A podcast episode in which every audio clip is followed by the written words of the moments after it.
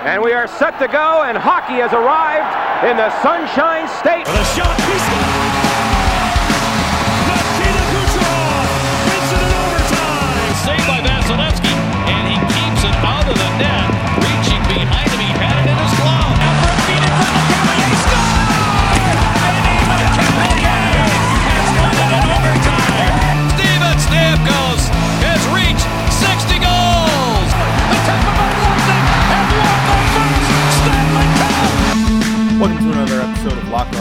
part of the Locked On Podcast Network. I'm your host, Adam Danker. How's everybody doing? Happy Monday, the first day of February, uh, into the second month of 2021.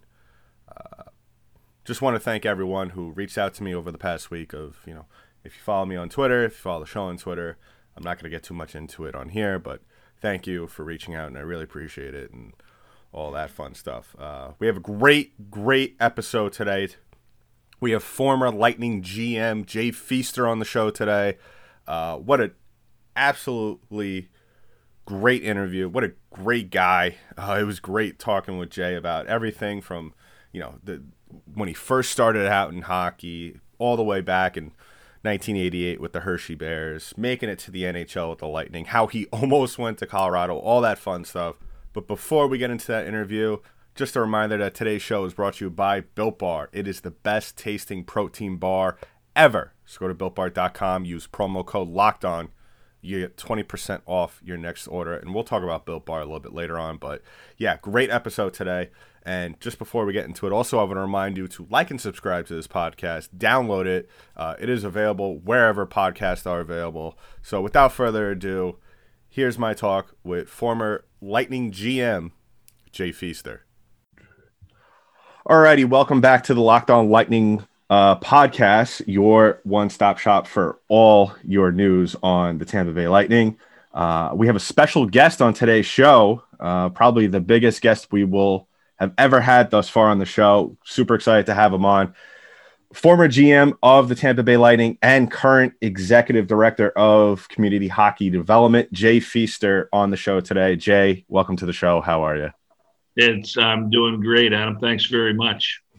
So, uh, you know, it, it's a very challenging time in the hockey world right now. Uh, it, it's something that probably when you were with, where you were a GM, um, you, you, never thought a million years would have happened with games being canceled at the drop of a hat. Uh, it, it's very difficult. You know, I now just to start off, how how is how difficult is it for any GM, not only just the GM of the the Lightning, but how difficult is it for a GM to be handling these kind of search situations? I think it's very difficult. You uh, you hit the nail on the head when you said that it is just so difficult, and really the, the toughest part is that you can't plan. I mean, I, I think that this year is actually harder than it was last season. Last season we had seventy or seventy plus games and by the time in March when the, the decision was made to pause the season. And then when the return to play came down, it was the return to play in the bubble, and we're we're looking to do the the, the march toward the, the Stanley Cup final. But but now again, there was that question of when are we going to start? What is it going to look like? We, we've seen how the divisions have been realigned, and and we're not playing in bubbles, so we do have the travel. We do have players testing positive coaches as well. And and now, as you point out, games are being postponed. And and so you look at a team like the Lightning, they play uh, three or four games, and then their next opponent, they play two games. Their next opponent, Dallas, they they were hit hard by it with 17 players and coaches testing positive. So now you lose a week's worth of games. Uh, even this week, uh, the team played two more games in Columbus. They were supposed to go straight to Carolina. And instead, Carolina has an outbreak, closes the facility. So they lose the Tuesday game, but they end up playing last night.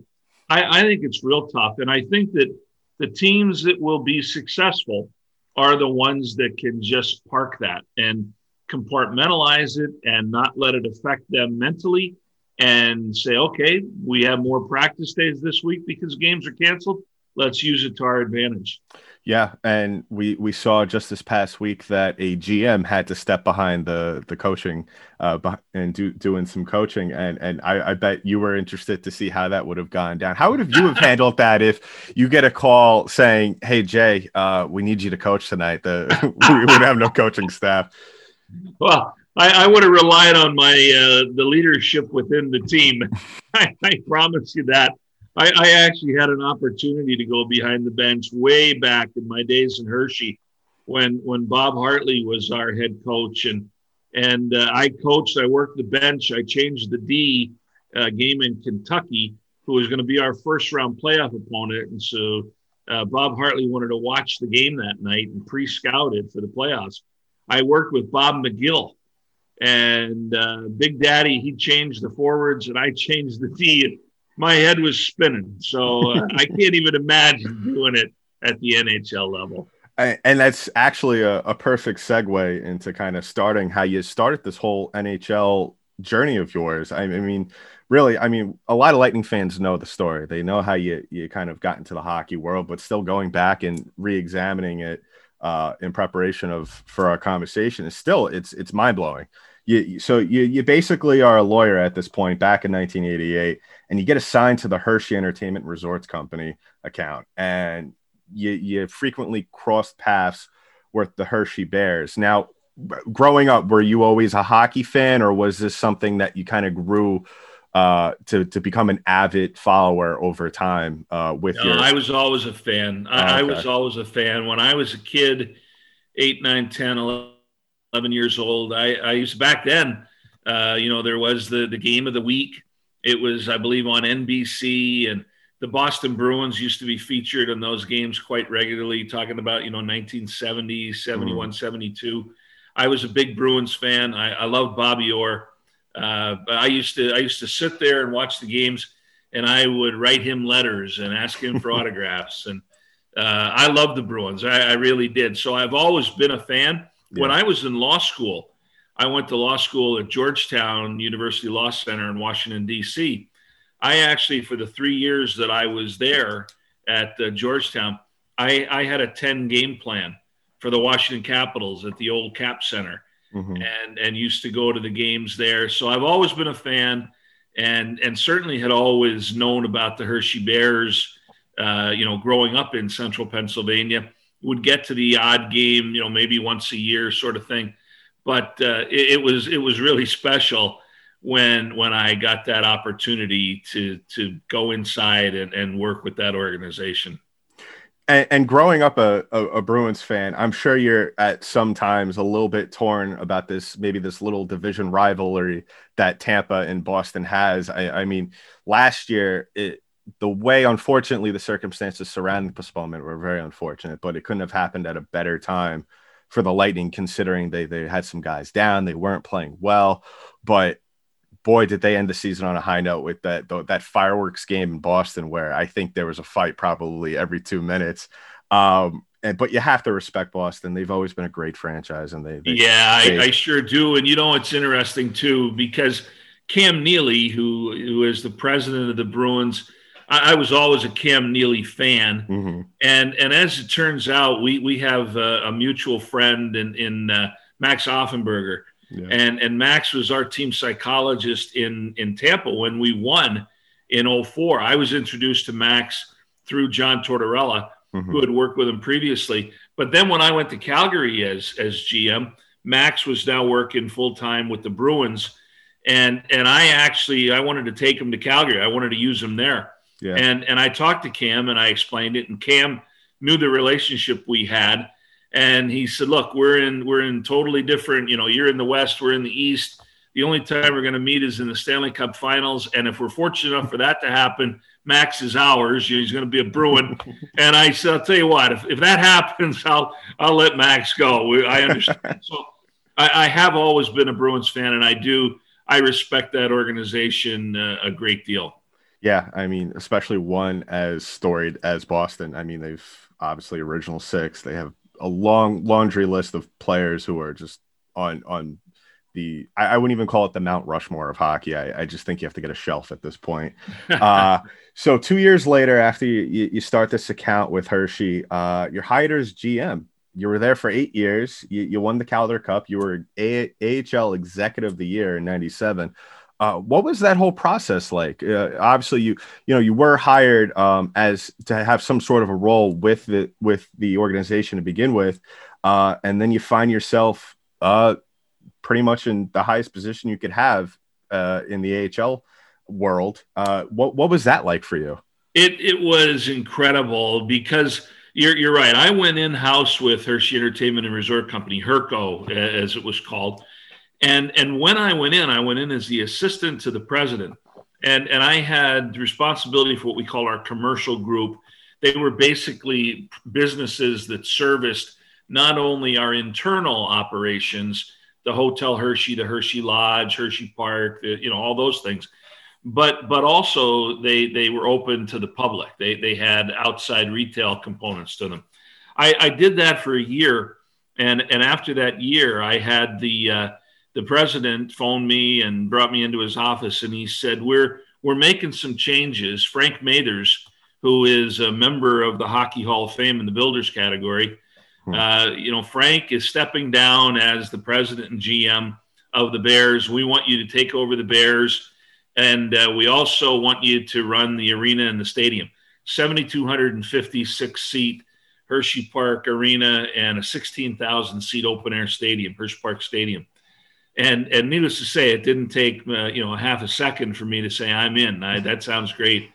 And and at that time, our relationship, our affiliate, our NHL affiliate, was the Philadelphia Flyers. Mm-hmm. And the contract that the uh, Bears had at that time it called for the Flyers to put in the entire team. They they put in all the players, they provided the coach. The only thing that we provided in terms of on the hockey side was the the head medical trainer. That Right. that was really it. Otherwise, the you know personnel were provided by the the Flyers. And a couple of years into that is when uh, Russ Farwell was the GM at that time, and and when Russ left and they brought back Bobby Clarke. Mm-hmm. Clarky phoned me and he said, We don't have 18 or 20 prospects that are going to play in the National Hockey League. And and so here's here's the deal. You can either go sign half the roster yourself and you pay for them in Hershey, or we can go find another NHL team to partner with us. We'll go dual affiliate. But you you decide we're not going to put 20 guys in there. Yeah. And and so we said, well, all right, let's. We tried the dual affiliate before the organization had, and so we don't like that. So that's when we were going to start signing our own players, and we we did start down that road, and that's when I was out and scouting with Bill Barber, and you know trying to identify American Hockey League players. And it wasn't long after that that Clarkey said, "Hey, by the way, we're building a new building." And uh, you know we're going to put our own. We're going to buy a franchise in the American Hockey League and play out of the old Spectrum. so things changed very, very quickly in Yeah. terms of you know our relationship with the Flyers. But but that is how I started. And I I talk about the guy who was the president. He he was the chairman and CEO. His name was J. Bruce McKinney, and and I give him a lot of credit because here's this storied franchise that that was truly. Uh, you know, it's like the Green Bay Packers, if you will, of of the American Hockey League Yeah. and what it meant to the community and the region.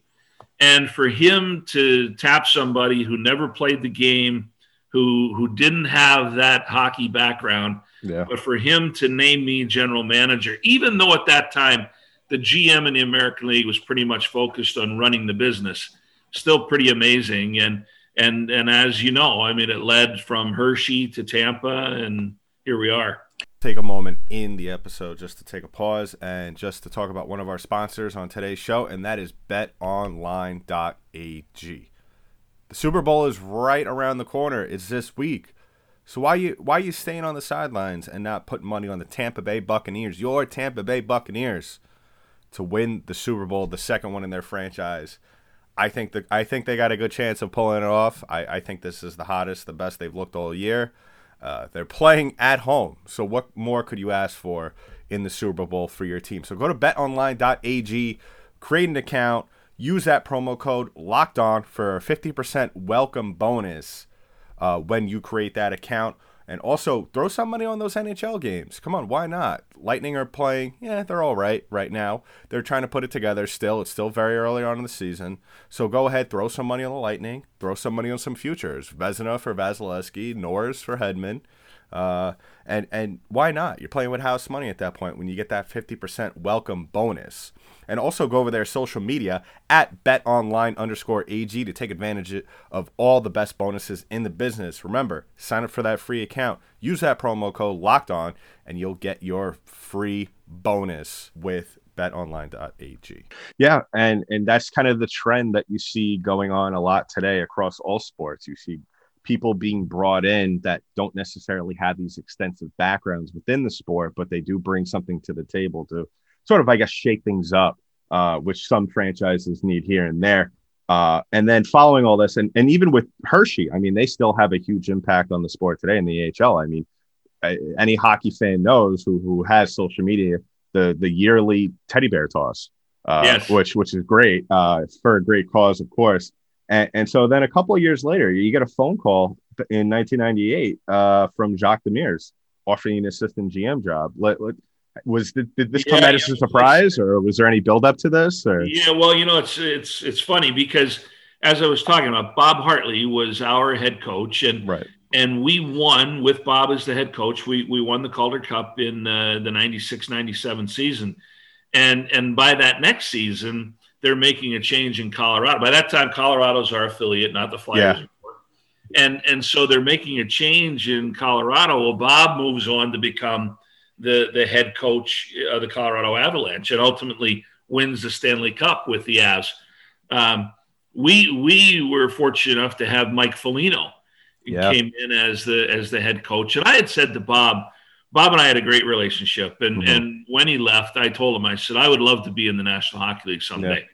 I said, if I could get in in an AGM role where I'm doing contracts and everything, utilize my legal background, I, I sure would love it. And and he told me, he said, I will talk to Pierre, Pierre mm-hmm. Lacroix. And and he did. And what happened was that if you go back, uh, the start of the 98 99 season, Art Williams bought the Tampa Bay Lightning. Yeah. And so now Art is the owner of the Lightning. He comes in, he told everyone. Phil Esposito was the GM. Phil's brother Tony Esposito was the assistant GM. And, and Jacques was the head coach, Jacques Demers. He told everyone, you all have a year. Everybody hmm. has a year. I'm going to evaluate, see how things go. And, and so everybody's feeling good. The team actually had training camp that year in Austria. They went to Austria for training camp. They came back from Austria and upon returning to Tampa, uh, Art Williams fired Phil and Tony and named Jacques the general manager as well as the head coach. And of course, Jacques, you go back and look at his background Detroit Red Wings, yeah. uh, you know, the Montreal Canadiens. And, and so Jacques started reaching out to his old contacts and asking, Would you be interested in being my assistant GM in Tampa?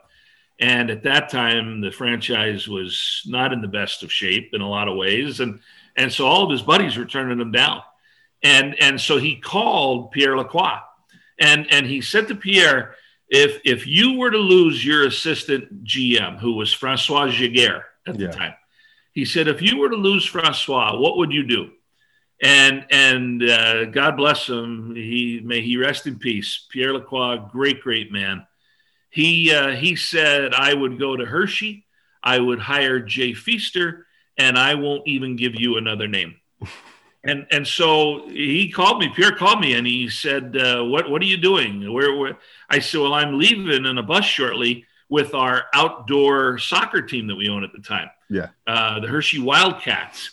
Uh, the old A League, and and I said I'm going to the game, and then we I'm going to a hot, you know, then the Bears are coming, and and he said, don't go. He said, You're going to get a phone call from Jacques Demers.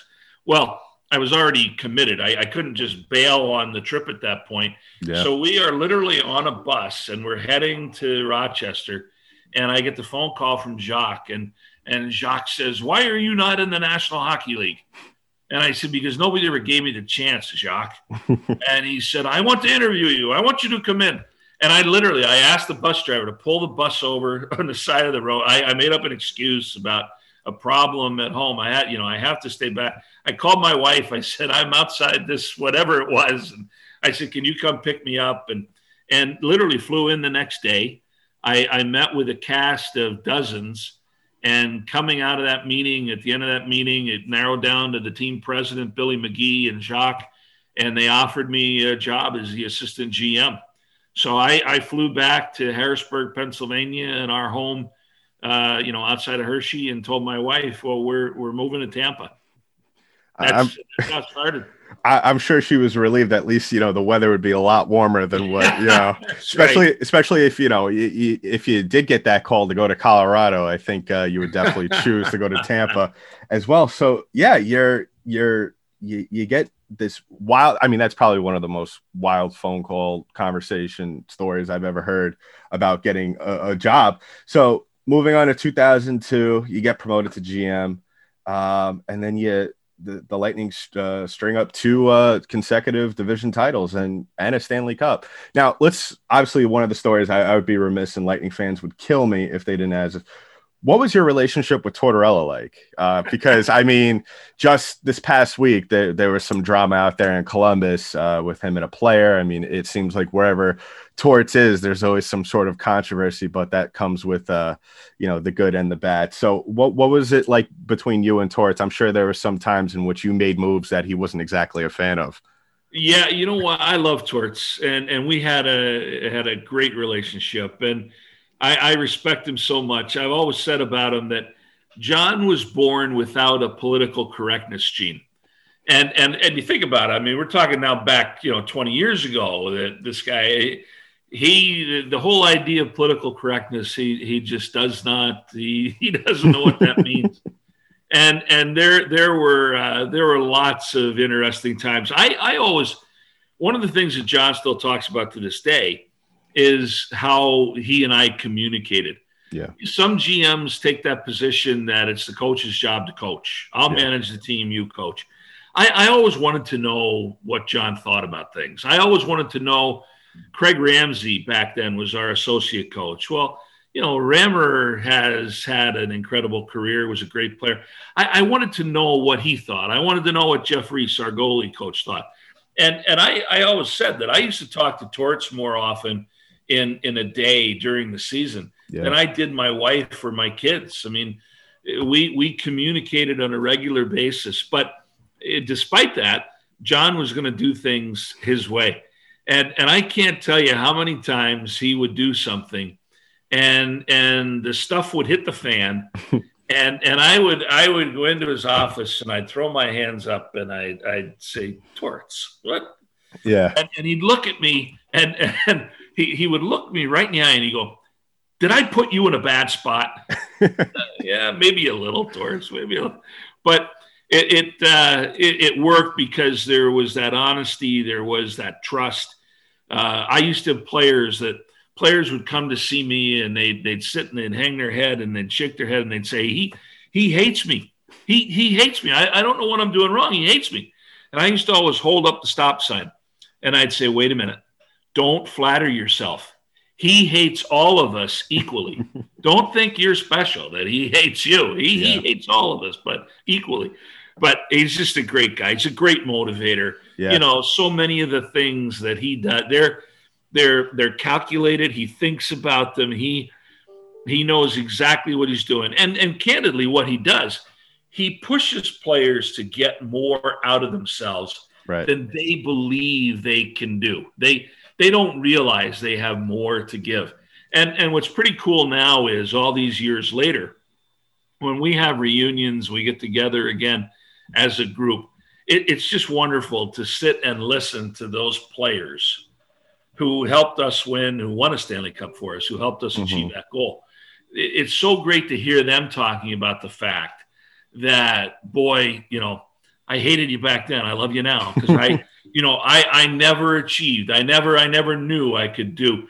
You look at a guy like uh, a Vinny Prospal, who was not part of that Cup team in 04, yeah. but played under Torts and, you know, I, I always remember Vinny's parting shot before I had traded him to Philadelphia was him on the Jumbotron after having a particularly good game, after Torts had benched him for a couple. And and Vinny, uh, you know, on the jumbotron in front of twenty thousand people, I wanted to shove it up someone's butt. and, and and yet, you know, when the opportunity came to follow Torts to the Rangers, he was there. When it came to follow Torts to Columbus, yeah. he was there. And Vinny will tell you right now, as he's coaching now, that you know he he talks to Torts all the time. Yeah, about coaching, and so it, it's it's pretty cool to see the relationship those guys have now in retrospect. Yeah, and let's talk about that 04 season, uh, and and what kind of what transpired afterwards. Uh, I mean, you are a team going this season. You're very talented. You have a good cast of players. You you, you got Steve, um, you got Martin St. Louis, you got Dave Andreychuk, uh, you got Vinny Lecavalier. You got you got a good supporting cast behind them. You got Khabibulin in, in net, and and really, you know, going into the playoffs, and and especially just with how the league, maybe other hockey bases, kind of viewed Tampa. To a certain extent, I feel like maybe this was out of left field for some people to see you guys not only go that far into the playoffs, but also take it to a very, very tough Calgary team. Um, I, re- I did a rewatch with my listeners about a couple of months ago, and you forget, especially in this day age of hockey, how physically grueling those games were back in back in the early 2000s. Uh, and so, what what was it like for you, just as a GM, kind of not obviously not being behind the the the the bench, but you know, talking to Torts obviously on a daily basis, talking to players what was the what was the the mood around the team during that whole playoff run?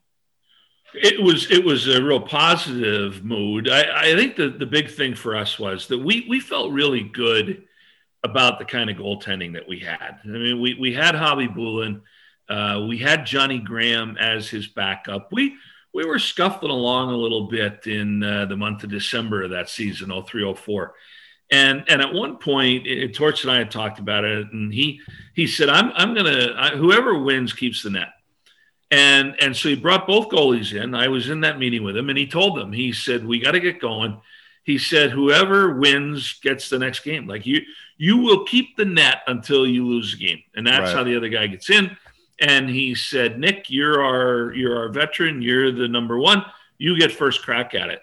and and Khabibulin was you know outstanding down the stretch there. The big the big move that we made prior to the playoffs, we, we did it at the end of January, well ahead of the trade deadline, was bringing in Darryl Sydor from mm-hmm. Columbus. That we we needed help in our blue line, and we knew it. And he was a veteran guy. He had won a cup before.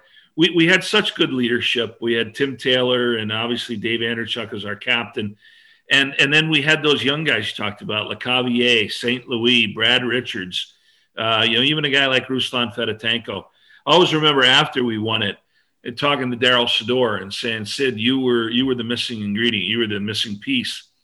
And he said, Well, I appreciate that. Thanks for the compliment. He said, But look, and we were actually at Amalie Arena uh, following our Stanley Cup parade at the time I was talking to him. Mm-hmm. And he motioned on the ice, and he and Brad and Vinny and and uh, Marty were were nearby. He said, "Those guys are the ones that won the cup for you." He said, "Those are the play." You know, he said, "Yeah, it's nice the the veterans, but." And and so we were we were a very talented hockey team, and it, it was a team that I thought we'd learned a lot of lessons the year before. Mm-hmm. We we had won the first playoff round in franchise history the year before by knocking off Washington in the in the first round and and and then you know we played New Jersey, and I thought we played them really well. I, I the games were tight, they were close, we were in every one of them, but we get knocked out by Jersey, and Jersey goes on to win the Stanley Cup. Yeah, and and I think after we got eliminated, the guys recognized and said, "Man, you know, look look at what they've gone through, and look how we're we're playing with house money." If, if we just do what we're supposed to do, if if we just focus on us, nobody expects us to be here and we can do some really incredible things and and and ultimately we did i always remember right before the the final against calgary uh, torts brought the group together at our practice rink on the ice and he said well you know now that we're here we might as well win this bleeping thing. Yeah. And and that was kind of the hey what the heck? We're here. Why not? Take a moment to talk about one of our other sponsors on today's show and that is built bar. Built Bar is the best tasting protein bar ever. Whether you're down in Tampa where the weather is so-so, you know, it's a lot better than where I am, where I am in New York, where we're covered in snow up here. Uh, why don't you, if you if you're in the middle of a workout, why don't you get yourself a Built Bar? They got 18 new, 18 amazing flavors, six new ones dropping out. Let me tell you, the apple almond crisp is really making a run for the toffee almond as the best flavor on Locked On Lightning. Built bars are great for the health conscious person.